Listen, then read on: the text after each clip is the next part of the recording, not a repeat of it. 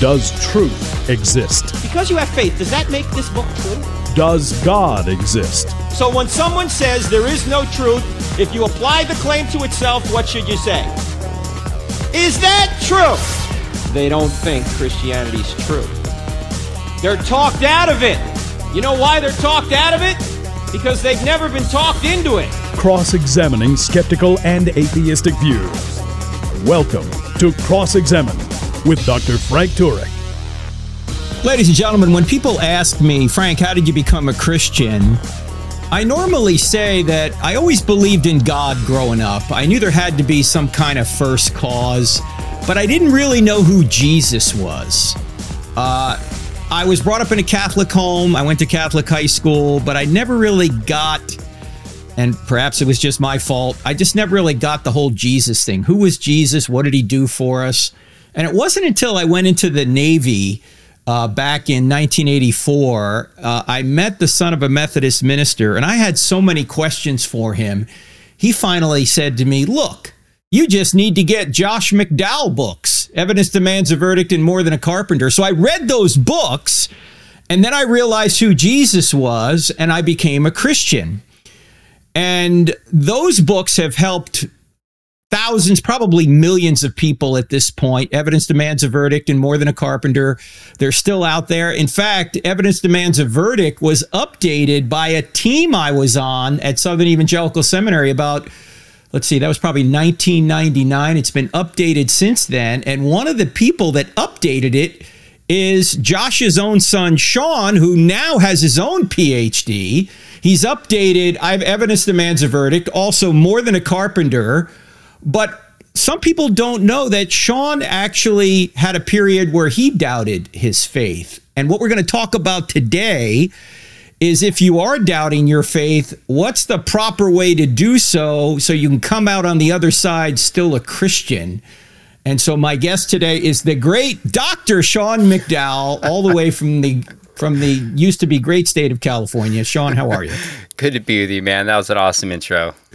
Well, I, I always tell people that same story because it's true. When I read evidence, I was like, wow, there's just so much evidence here. How do people how do people deny this? Hmm. And uh, but you are the son of the great Josh McDowell, hmm. and you what happened? You doubted too. What what what what happened and why? I did, yeah. So this is mid '90s, and I'm a freshman in college. And this is when people are getting these new revolutionary things called email addresses and surfing the internet pre Google. And I'm just searching around, and somehow I came across this secular atheist web that had begun dissecting that book, Evidence Demands a Verdict, chapter by chapter. These were doctors, lawyers, historians, scholars, and that was the first time I had encountered really smart people who made me think twice about my beliefs. I I don't know that I would have worded this way, but I honestly, if someone had asked me why isn't someone a Christian before that time, I would have said, well, they just haven't read one of my dad's books. Like, how hard is it? You know, like that's how shallow it probably was. And then around that mm-hmm. time, I get rocked, and that just kind of sent me on an intellectual, emotional, a spiritual journey to figure out what do I believe? Why do I believe it? I don't think I ever rejected my faith, Frank. I wanted to stay a Christian. So my first question was, is this really true?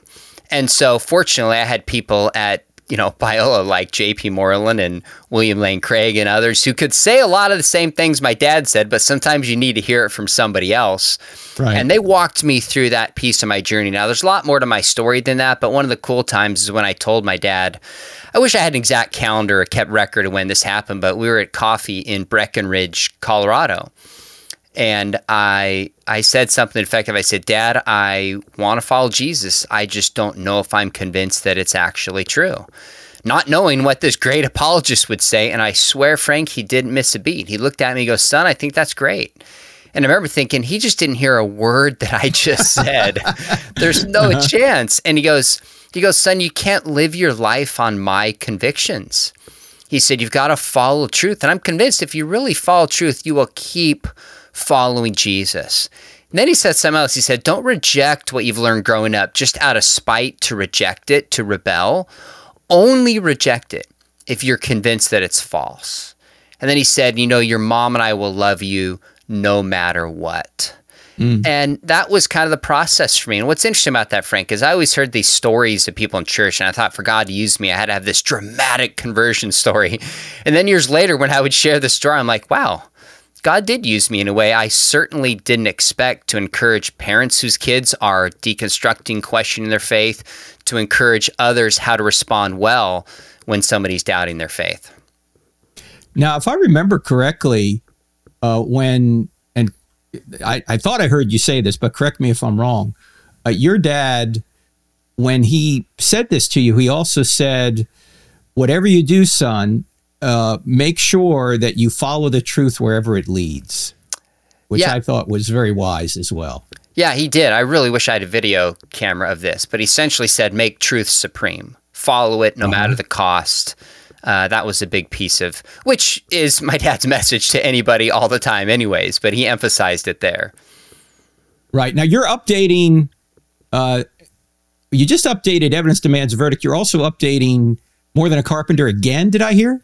Yeah. Did now that book, that? that book came out in I think it was 2009. Right. So by the time the update comes out, that'll be like 15 years. A lot has changed. So we're working on that right now. Yeah. And then evidence probably in another two, three, four years, will be a 10, 12 year update. Now, those, uh, we're not going to get into the details here, but there were some things that were brought up that sort of rocked your world about evidence. Has any of that stuck in any way to this point? Stuck in what way? Make sure I'm tracking. Like, did, what do you mean? Did anyone ever uh, make a really good point that something in evidence was wrong, or was it just a matter of perspective at the time? Oh, I would say in the book there were a few quotes that we had to clean up. There are a few arguments okay. we could make more strongly. There some uh-huh. of the focus of the book shifted because the questions have shifted over time. I don't recall any blatantly false things, but there were some quotes. Mm-hmm. I'm like, oh, we didn't quote this correctly, and and had to tweak. When you have a whole team go through stuff, but it was especially that 99 version that had a lot of errors. I'm just kidding. You said you worked on it. I'm just messing. I probably did. Yeah, I didn't have much to do with it, Sean. I'm now kidding. I'm suddenly saying I had nothing to do with that. No, no, no. but uh, now as a result of this, what you went through, and as a result of what you're seeing in the culture now, you've got a brand new book co written by John Marriott. It's called Set Adrift Deconstructing What You Believe Without Sinking Your Faith. Just came out uh, about a week ago. Uh, why did you write this, Sean? And and what kind of book is this? It's not a typical apologetics book, but tell tell our listeners why you wrote it. I'm glad you asked this because when I went through that period of questioning, there were two really big people in my life. Well, there was kind of William Lane Craig, J.P. Moreland, and apologists. But then there was mm-hmm. a friend of mine by the name of Rob Lone, who's my resident director. And he had other questions for me. He kind of acted as a guide for me, just thinking through okay, you're asking these questions. What follows for your life? What does it mean to be a Christian? What experiences have shaped what you believe and why you believed it? And gave me relational space to work out my faith and really taught me how to believe rather than just what to believe this is the book that I wish somebody had given me when I was going through that period of questioning. You know, what is it, 20 plus 25 years ago, almost 30 years ago. So it's not an apologetics book. I say right at the beginning if you're picking up this book trying to figure out if Christianity is true, go get evidence that demands a verdict or listen right. to Frank Turek. I didn't quote you in there, I'm not going to lie, but that's the next thing I would say is mm-hmm. th- that's not what this book is. So if somebody's picking this up saying, I need answers to the tough questions, get your books, get my books, my dad books, William Lane Craig, etc. This is more John Marriott and I are coming alongside people who feel like they're deconstructing their faith, maybe afraid they're going to deconvert, and we're trying to surface deeper issues that might be driving this that they might be aware of and help them ultimately deconstruct well in a way that lines up with scripture and is faithful to Jesus. So they're not going to leave the faith. In fact, that's the question I have for Sean right after the break. What does he mean by deconstruction? Because when I hear deconstruction, normally I'm thinking, well, people are leaving the faith. I don't think Sean's using it in that regard. We'll talk more with Dr. Sean McDowell right after the break. The new book, Set Adrift Deconstructing What You Believe Without Sinking Your Faith. A lot more. Don't go anywhere. We're back in just two minutes.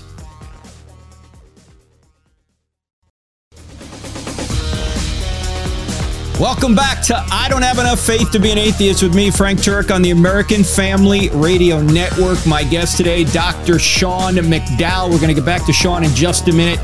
I want to mention a lot coming up. Monday night, we're resuming our archaeology throughout the Bible series. It'll be on YouTube at 7:30 Eastern, Monday the 11th, and at the 12th, I'll be at Florida Atlantic University.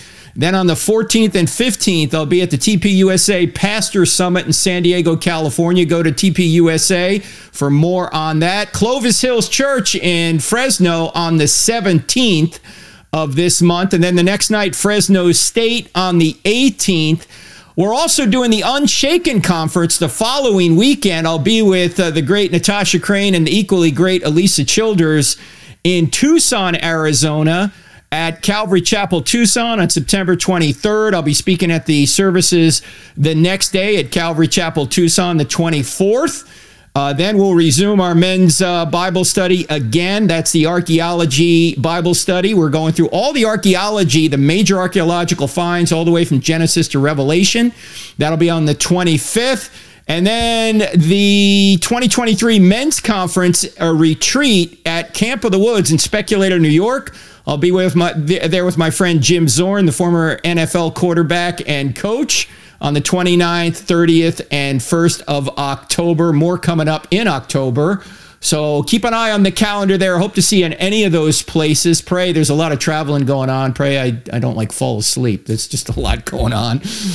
anyway, I'm talking to my friend, the great Dr. Sean McDowell, his new book, Set Adrift, Deconstructing What You Believe Without Sinking Your Faith. Sean, let me get clarity on something because I've read the entire book, and one thing that tripped me up slightly in the first chapter was deconstruction because when I when I always think of deconstruction, I think people in the culture mean they're leaving the faith completely, but you don't mean that. What do you mean by it?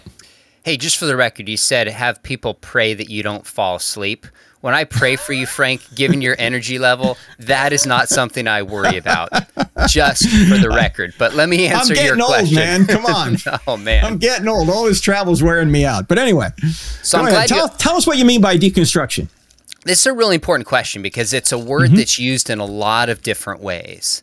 And in some ways, it's like progressive Christian. What on earth does that mean? People define it and use it differently. So, mm-hmm. one way of deconstruction, which we don't mean, is the postmodern Jacques Derrida means of analyzing a text to dismantle it, which ends up in a relativistic perspective in which there's no authority within the text. That's decidedly what we don't mean. A second way that it's often used in evangelical circles is not deconstruction, but destruction, which ends up in right. deconversion and somebody leaving their faith. Now, not sometimes there, there's a certain air that goes with deconstruction. There's an anger, there's an edge that says, I just want to rid myself of anything that's tied to evangelical Christianity.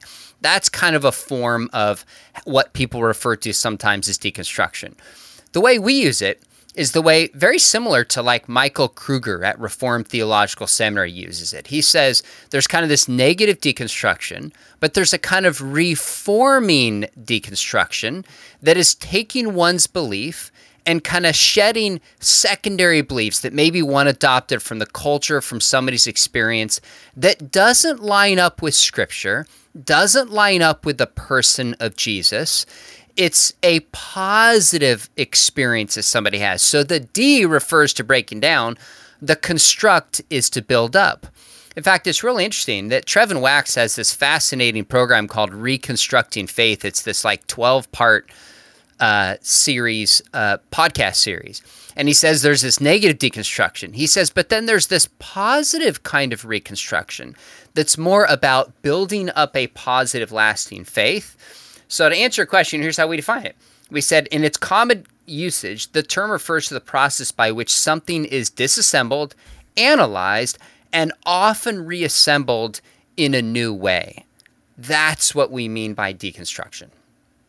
What would be, do you think, some of the beliefs that people shed in the process today that aren't primary beliefs uh, in Christianity that they don't necessarily have to believe to be a Christian? Is that I mean, what, what would some of those beliefs be, and and why are why do people want to do this to begin with?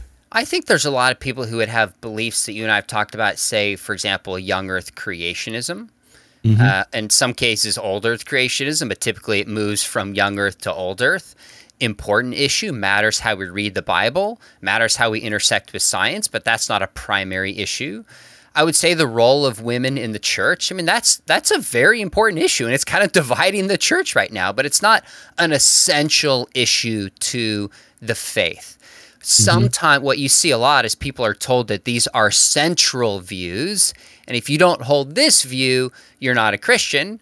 And then some people who deconstruct are saying, okay, wait a minute, maybe this isn't a central view. Maybe there's space within the Christian fold if I shift on that view rather than completely abandon Christianity. So those are two common examples that people are talking about today, but there's probably literally dozens and dozens of such beliefs and experiences.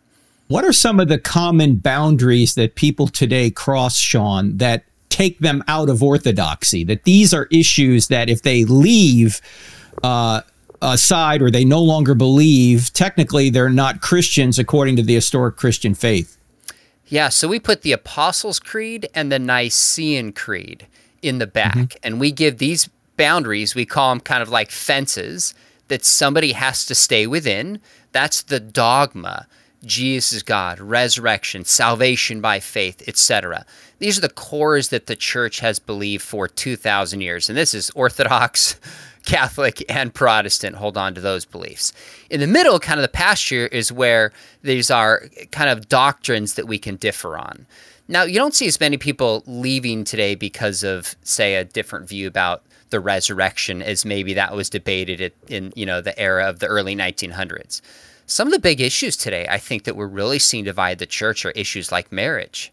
And there's a mm-hmm. lot of people who are saying this is an agree to disagree issue and putting it in the category of Romans chapter 14. Now, I can't judge anybody's heart, Frank. That is God's job, thankfully. But scripture is very clear from the beginning to the end that marriage is meant to be one man and one woman, one flesh for one lifetime. That's what marriage is.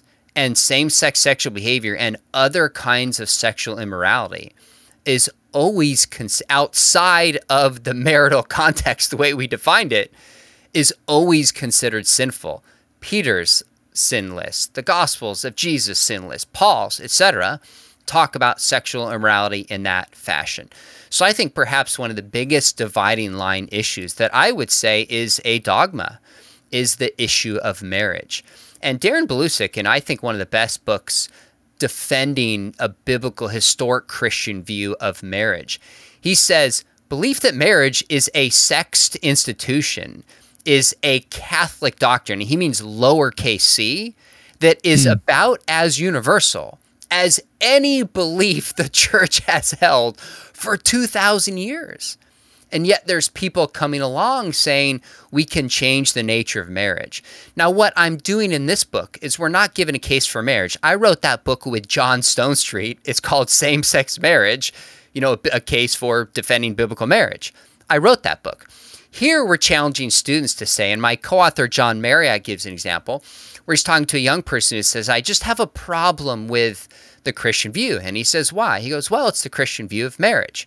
And he says, and he goes, What is the Christian view? And he lays it out, and this guy goes, It just doesn't ring fair and just to me. Part of what we're doing in this book is saying, okay, where do those sentiments come from? Where do these ideas? These come from the culture.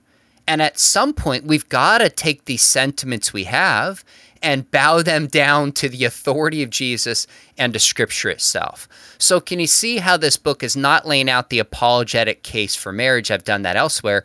It's to help young people think through what's really driving me in this process? What questions should I ask? And, like you said, what are the boundaries? Yeah, and in fact, uh, when I know you you have your finger on uh, the pulse of of the culture quite well, as our friend Alisa Childers does, and when we do see people who have been professed Christians, some of them even ministers or music uh, people in in the church, when they walk away from the faith, I normally see them always citing LGBTQ issues mm. as the reason. Now, in this book, you're saying this book isn't for those people because they're probably uh, going to leave the faith if they can't adhere to what the Bible says about these issues. You're saying that there are there's another group of people who may have other issues and they want to just know what's really true, what's really right, and they want to shed anything that's extraneous. They don't want to believe stuff that they don't think is really true, correct? Yeah, that's exactly right. Now, somebody like the folks that you mentioned, I think if they read this book, they'd feel at least understood. I think mm-hmm. they would feel like some clarity on, oh, maybe this is where where my tension really was with the evangelical fold, and I choose this definition of love. So I think they would find some value in it, but that's not the audience that we're writing for. We say clearly at the beginning of the book, any deconstruction process stops with the person of Jesus.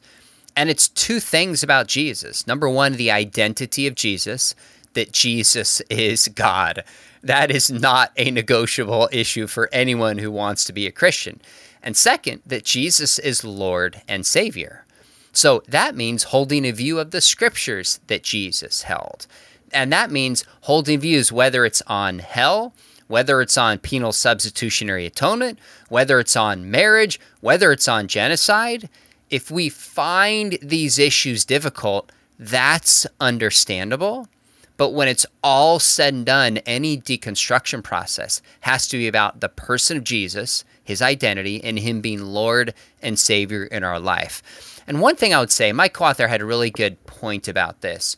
He said, when you cut a log, you have a certain angle going in, and that angle determines exactly how that log is going to go out when somebody enters into kind of a questioning deconstruction phase, really the angle going in is going to determine how they come out. So somebody goes into this phase angry at God, disillusioned with the church, looking for a way out. They're going to leave out the back door. And I've heard you say that yourself, Frank, that apologetics can't stop somebody, but at least they know what they're leaving and why.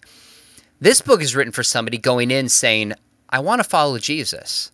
I'm, I, I've resolved the issue in my mind that Christianity is true, but now how do I live it out and reassemble a lasting, significant biblical faith?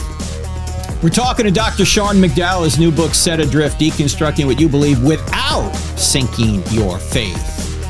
Uh, and we're going to talk a lot more. In fact, there's a great point in the book I want to bring up right after the break, so don't go anywhere. You're listening to I Don't Have Enough Faith to Be an Atheist with me, Frank Turek, my guest, Dr. Sean McDowell, back in two.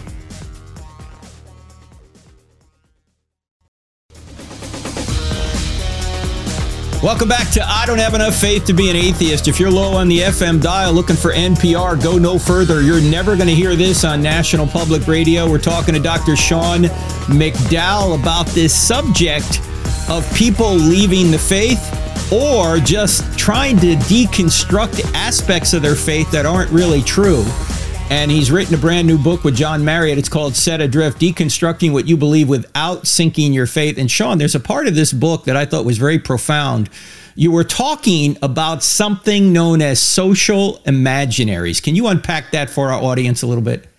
Yeah, so think of social imaginaries like the air we breathe or the water that a fish lives in. We don't think about it, we're not aware of it, but it inhabits kind of everything and shapes everything that we do.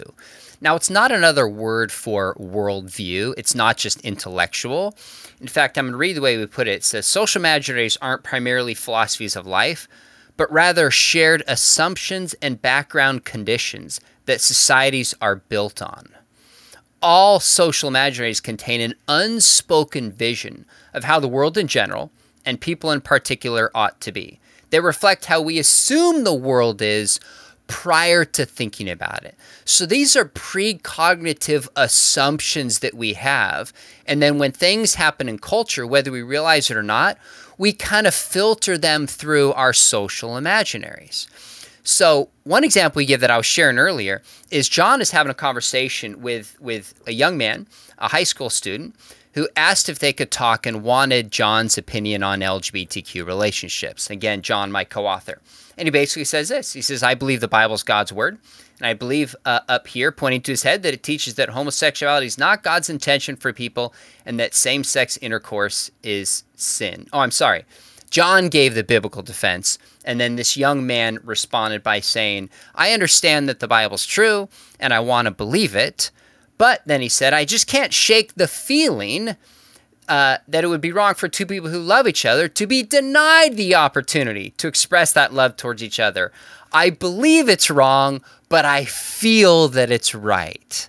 Key point that, right there. That was his Yeah. response. Yeah. And so, what we're drawing out and trying to help people realize, especially young people who are deconstructing their faith, is they live in a certain cultural moment. They live in a certain cultural time. It's the air they breathe, and they're not aware of it. So they're filtering biblical ideas through that social imaginary. And then they result by saying, I know what the Bible says, but I just feel differently. And we see this with marriage, for example. In a recent book, Jean Twenge on generations, she talks about how marriage used to be viewed as this corporate institution that you committed to for the sake of society.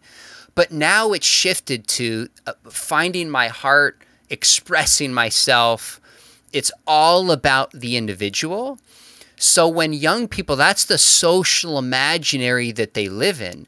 When they see the biblical injunctions, they think, but I just feel that they ought to be happy. I feel that you ought to do what's right for you. The problem is, and the point that we draw out here that I think is really important is is uh, we write because of his social imaginary. This is the young man who said, "I know the Bible says it's wrong, but I feel differently." Had he lived 100 years ago, he would have both believed and felt that same-sex unions were wrong. Because 100 years ago, he would have indwelt a different social imaginary.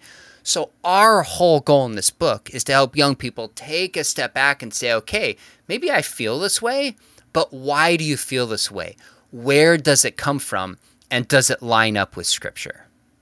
That's a great point that I think people often miss. And actually, Tim Keller made a similar point a number of years ago. He was at Wheaton College and he was given a talk and he said, I want you to imagine this. I want you to imagine uh, a Viking a thousand years ago in Norway who has two conflicting desires. One is same sex attraction, and the other is he wants to use power to crush people. And uh, he, he said to the audience, a thousand years ago, which one of those two desires would he elevate and which one of those two would he suppress? And he basically said, obviously, he's going to suppress the same sex attraction and elevate the idea that he wanted to crush people because that's what the culture or the social imaginary, as you pointed, would teach him. But take that same guy a thousand years later and put him in San Francisco or Manhattan, and he has those same two desires which one of those desires is he's is he going to elevate and which one is he going to suppress? The opposite. He's going to elevate same-sex attraction because his culture is going to applaud him for that and he's going to suppress the so-called toxic masculinity because the culture doesn't want that. And so his feelings are being informed by the culture not by the truth. And he may think he's following his heart but in reality he's following whatever the culture tells him to do That's such a good example, and I think that gets the heart of it. Again, this is really the story Jean Twenge, the sociologist, tells in her book Generations. We've seen this story of religion shift from the Silents in like the 1920s to what she calls the polars, those who are like 10 or 12 and younger today, where religion was something you discovered truth and you follow it. You conform mm-hmm. your life to an external reality. Things like duty are important. Now the locus of meaning has shifted internally to how I feel, what I want, and your job is to affirm, in a sense, what I want, or you have done something wrong.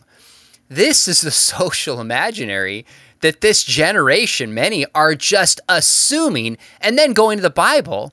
No wonder they find the biblical commands on sexuality and marriage to be offensive and unattracted and outdated. They haven't thought about it. They just have this gut wrench emotional reaction to it. That's a wonderful example by Keller, and I think it highlights why many young people deconstruct their faith and end up deconverting because they're not able to disentangle and say, wait a minute, where do these assumptions even come from? And isn't it interesting, Sean, that to a certain extent, the culture today is taking values of Christianity and applying them in other areas equality, love, fairness. These are all Christian values that are now being applied to behaviors that the same Christian God would not want us to apply these behaviors to or apply these values to. So, in a certain sense, people are stealing from God while they're arguing against Him, but that's because they're they're operating on feelings. They're not operating uh, on logic at this point, which is one reason we need to start teaching logic, ladies and gentlemen. You know, we have that logic course coming up for sixth to eighth graders, but if you're not a sixth to eighth grader and you want to take the course, you can still take the self-paced version. Go to crossexamine.org. It starts next next month in October.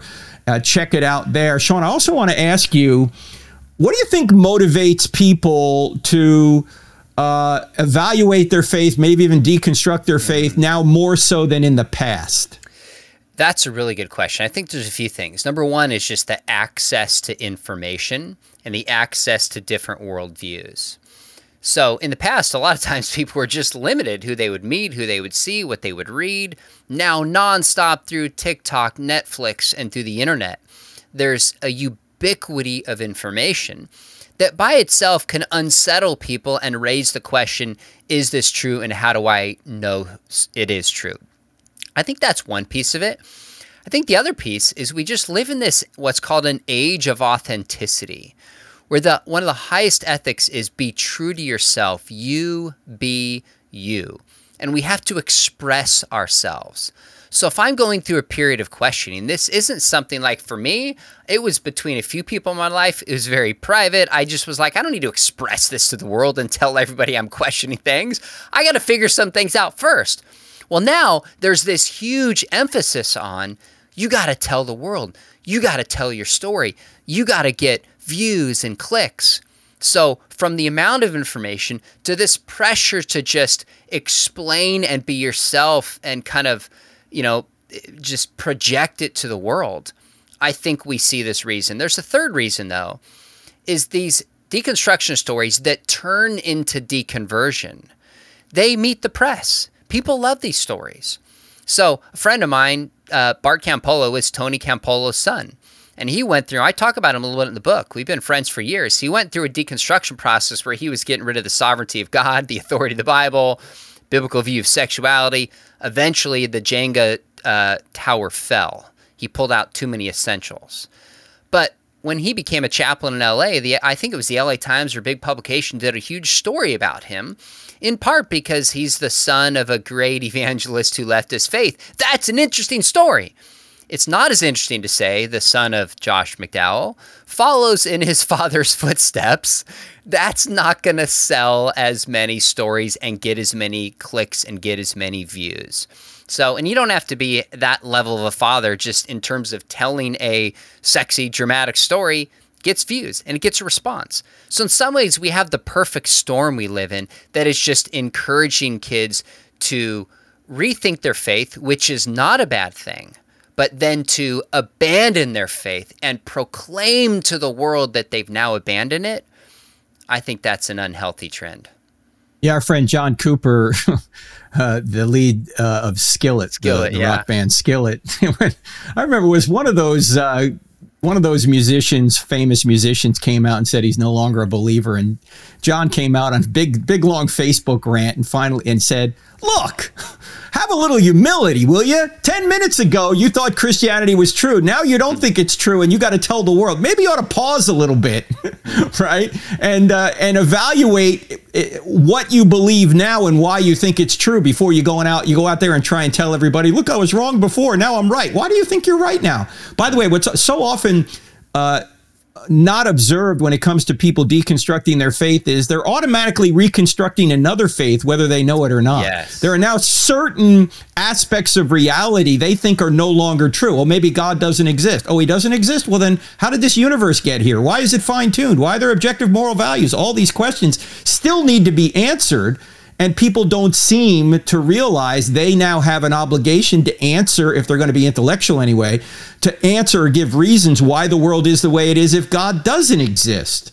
Sean, let me let me ask you Yeah. what um, what are some of the dangers that are going to occur if people go down this road of evaluating their faith and maybe deconstructing? Yeah, we list a few in the book, but one is obviously deconversion. If you mm-hmm. start questioning your faith, there's a chance you might abandon it. That can happen. I mean, there's nothing new in that regard. I've been reading First Timothy in my in- my time in the morning studying the scriptures, and Paul like names Hymenaeus and Alexander. He literally Oh, named yeah. those who Oh, yeah. and started teaching false doctrine. So there is a risk, and we see this happen sometimes. Now, for me, that was a risk worth taking because I had to have a faith that was my own. I had to know what I believed and why I believed it. I had to think through some of these doctrines and have good reasons for it. And the other one, of course, is heresy that people can fade into, is adopt a heretical view in the Trinity, marriage, identity of Jesus, etc. Those are too dangerous to avoid. Yeah, if you want a guidebook to help you do this safely, you need to get Set Adrift Deconstructing What You Believe Without Sinking Your Faith by my guest, Dr. Sean McDowell, and also John Marriott.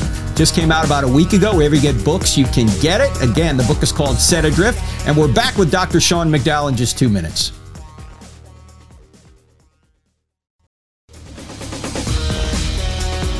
Ladies and gentlemen, when someone comes to you, maybe a young person or even an older person comes to you and says, I think I might be deconstructing my faith. Not deconverting, but I don't know if I believe everything I once thought I believed.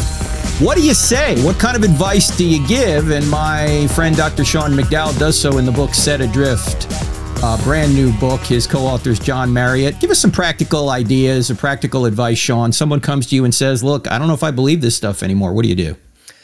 Proverbs 20, verse 5 says, The purposes in a man's heart are deep, and a man or a person of wisdom draws it out. So when someone comes to me, and I've had dozens and dozens of these conversations at Biola, where I teach, at traveling around and speaking and online with folks, I want to get to the heart of it.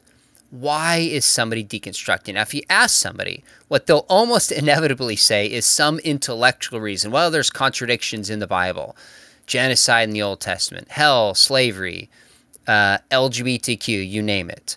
But I've almost always found that there's deeper issues at play. And I know this is something you've talked about. So I'll give a couple examples of this. I had a young man come to me one time and he said, So is same sex marriage like the worst sin? And hmm. I thought, well, that's an interesting question. I said, let's go, let's go talk outside. I listened to him, I, and I tried to respond intellectually. Eventually, I said, you know, this, my suspicion is that more is going on here. Tell me about that. Why do you ask this question? And he had same sex marriage, and it was making him question his faith, and he wasn't sure how do I fit in within this Christian fold. Wanted to be a Christian, but the root of his question was not primarily theological, it was relational. Will I be loved? Will you think different of me? Do I belong? That's a root heart issue that you can really only help this young man own and process his faith when you understand it. I had another young man, I was at an event, and uh, he said something to the effect of, he said, "Hey, you know, I did my atheist role play, and we afterwards he goes, "Hey, I want to let's have a conversation." He goes, "I'm an atheist." I said, "Okay." Went outside and he had all these apologetics questions for me, all the ones you and I get all the time, Frank. And after about 10 or 15 minutes, I, I said to him, I said, You know, I could be off base, and if so, I apologize. But I have a hard time believing a 19 year old young man is really wrestling with these questions you're asking me. Tell me what's going on. And he goes, You know, I just, I grew up in a Christian home and I'm going away to college. I just want to have fun for a season. I said, Okay, now we're talking about what's going on. In his case, it was moral. I'm not saying people don't have real intellectual issues, but I want to listen to that person. I want to show this person I'm not threatened by their questions. I want to show them I still care about them and I'm here for them wherever this process goes.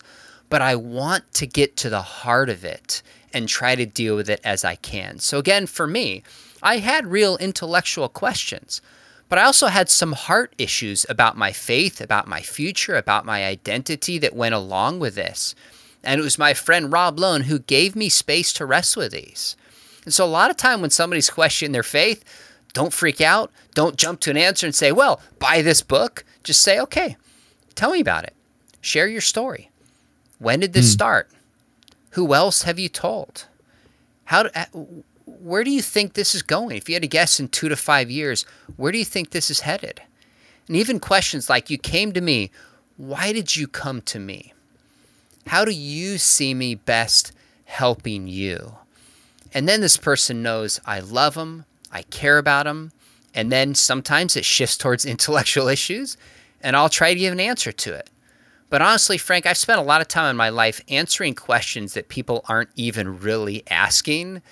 And the older I get, the more I want to go, what is the heart of the question you're asking? One thing you'll see through the book is we talk a lot about the pain of deconstructing. And that's because when people start the process, for myself, I wanted to stay within the Christian faith. I thought it was true, but I didn't really know where it was leading. I just had to be honest with myself and I had to go back to scripture.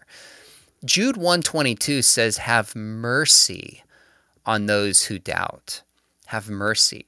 So we apologists like to cite the example of when, you know, John the Baptist sends his disciples to Jesus and he says, you know, are you the one? He goes, the lame walk and the blind see and the deaf hear and, you know, the dead raise again and the good news is preached. Like apologetics, give people who have doubt apologetics. And we need to.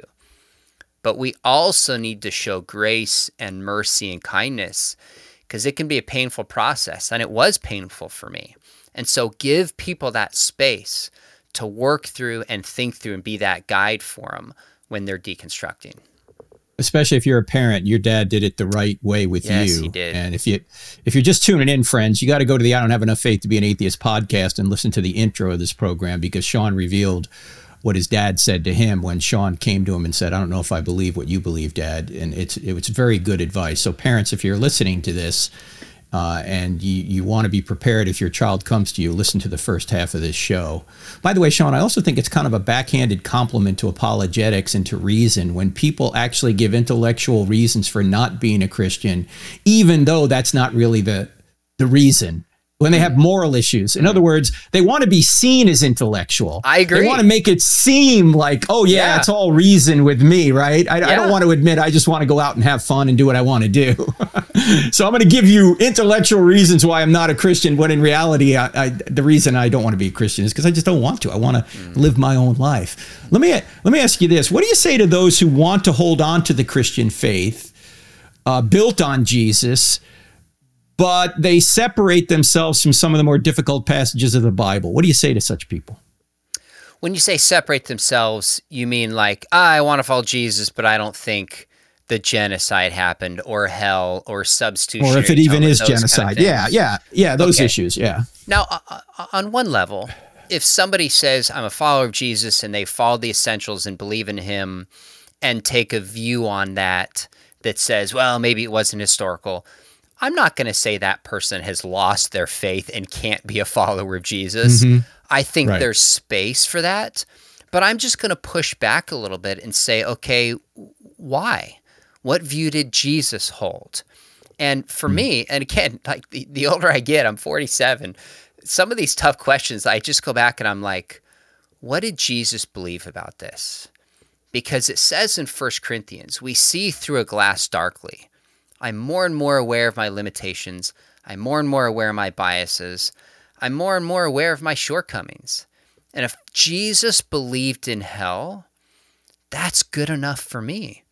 If Jesus taught and believed in substitutionary atonement, that's good enough for me.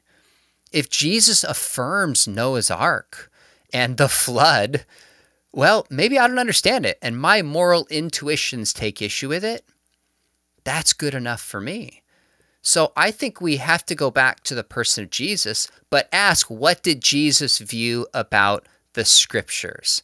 And I live in a little bit of tension with that. I mean, there are things in the Old Testament I'm like, man, couldn't God have done it a different way? Hell sure, seems yeah. terrible. Like, I'm going to af- mm-hmm. affirm with people in the sense of saying, I understand why you feel that way.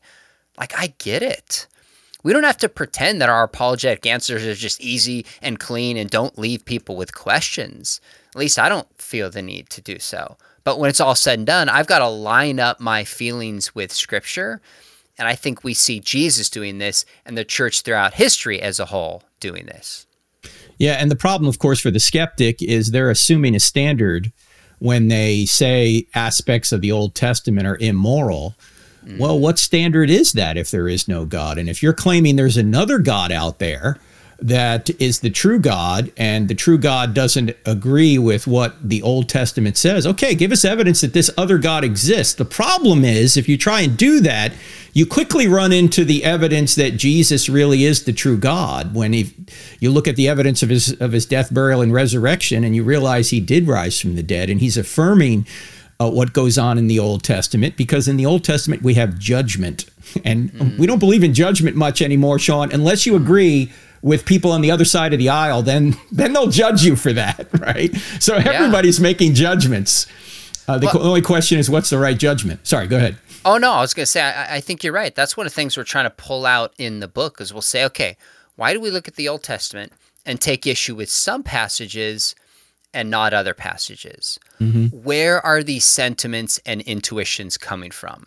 And a lot mm-hmm. of them are coming from our social imaginary.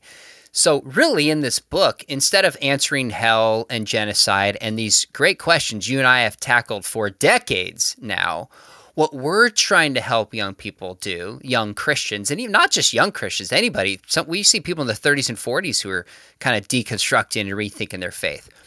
We're taking a step back and saying, why are we taking issue with those issues? Where does that feeling come from? Why is that an objection? Could there be something deeper going on we need to pay attention to? And that kind of point often gets lost in these conversations. And we as apologists launch into responses, but sometimes don't get to the heart of the issue with people. Mm. The book again, friends, is called "Set Adrift." It's that easy for me to say. "Set Adrift," uh, deconstructing what you believe without sinking your faith. It's written by my friend Dr. Sean McDowell and co-author John Marriott. Uh, so wherever you get books, you can get it. Sean, uh, you do some great interviews. I want people to know about your YouTube channel because uh, you, probably more than any other apologist, have a lot of unbelievers on, people from the other side of the aisle on many issues. Uh, where can they find your YouTube channel? What are you working on right now? Yeah, I take a little bit of a different approach on YouTube. I've had some debates. I have a lot of guests on, like yourself, recently. That one you came on has 100,000 plus views when you talk about transgender ideology. But I just recently had on, for example, like Jon Steingard, who was the musician. Mm. He's the head of Hawk Nelson, left his faith. It wasn't a debate. We had an extensive conversation where I just listen and I ask him questions and I just push back on one or two things about the soul. But really, I'm trying to mentor people and model how to just have civil, thoughtful, meaningful spiritual conversations with people who see the world differently. I had one recently that is absolutely blowing up, hundreds of thousands of views, with a former abortion doctor mm. who was performing abortions. His name's Dr. Tony Levatino. and what changed his mind was the death of his own daughter. And it blew him away. So, anyways, that's on YouTube. People can check it out. Check it out, friends. Sean McDowell on YouTube. Also, SeanMcDowell.com or .org. Sean, what is it? .org. .org. SeanMcDowell.org. Check it out. Also, check out the book Set Adrift. Great being with you, friends. Lord willing, I'll see you here next week. God bless.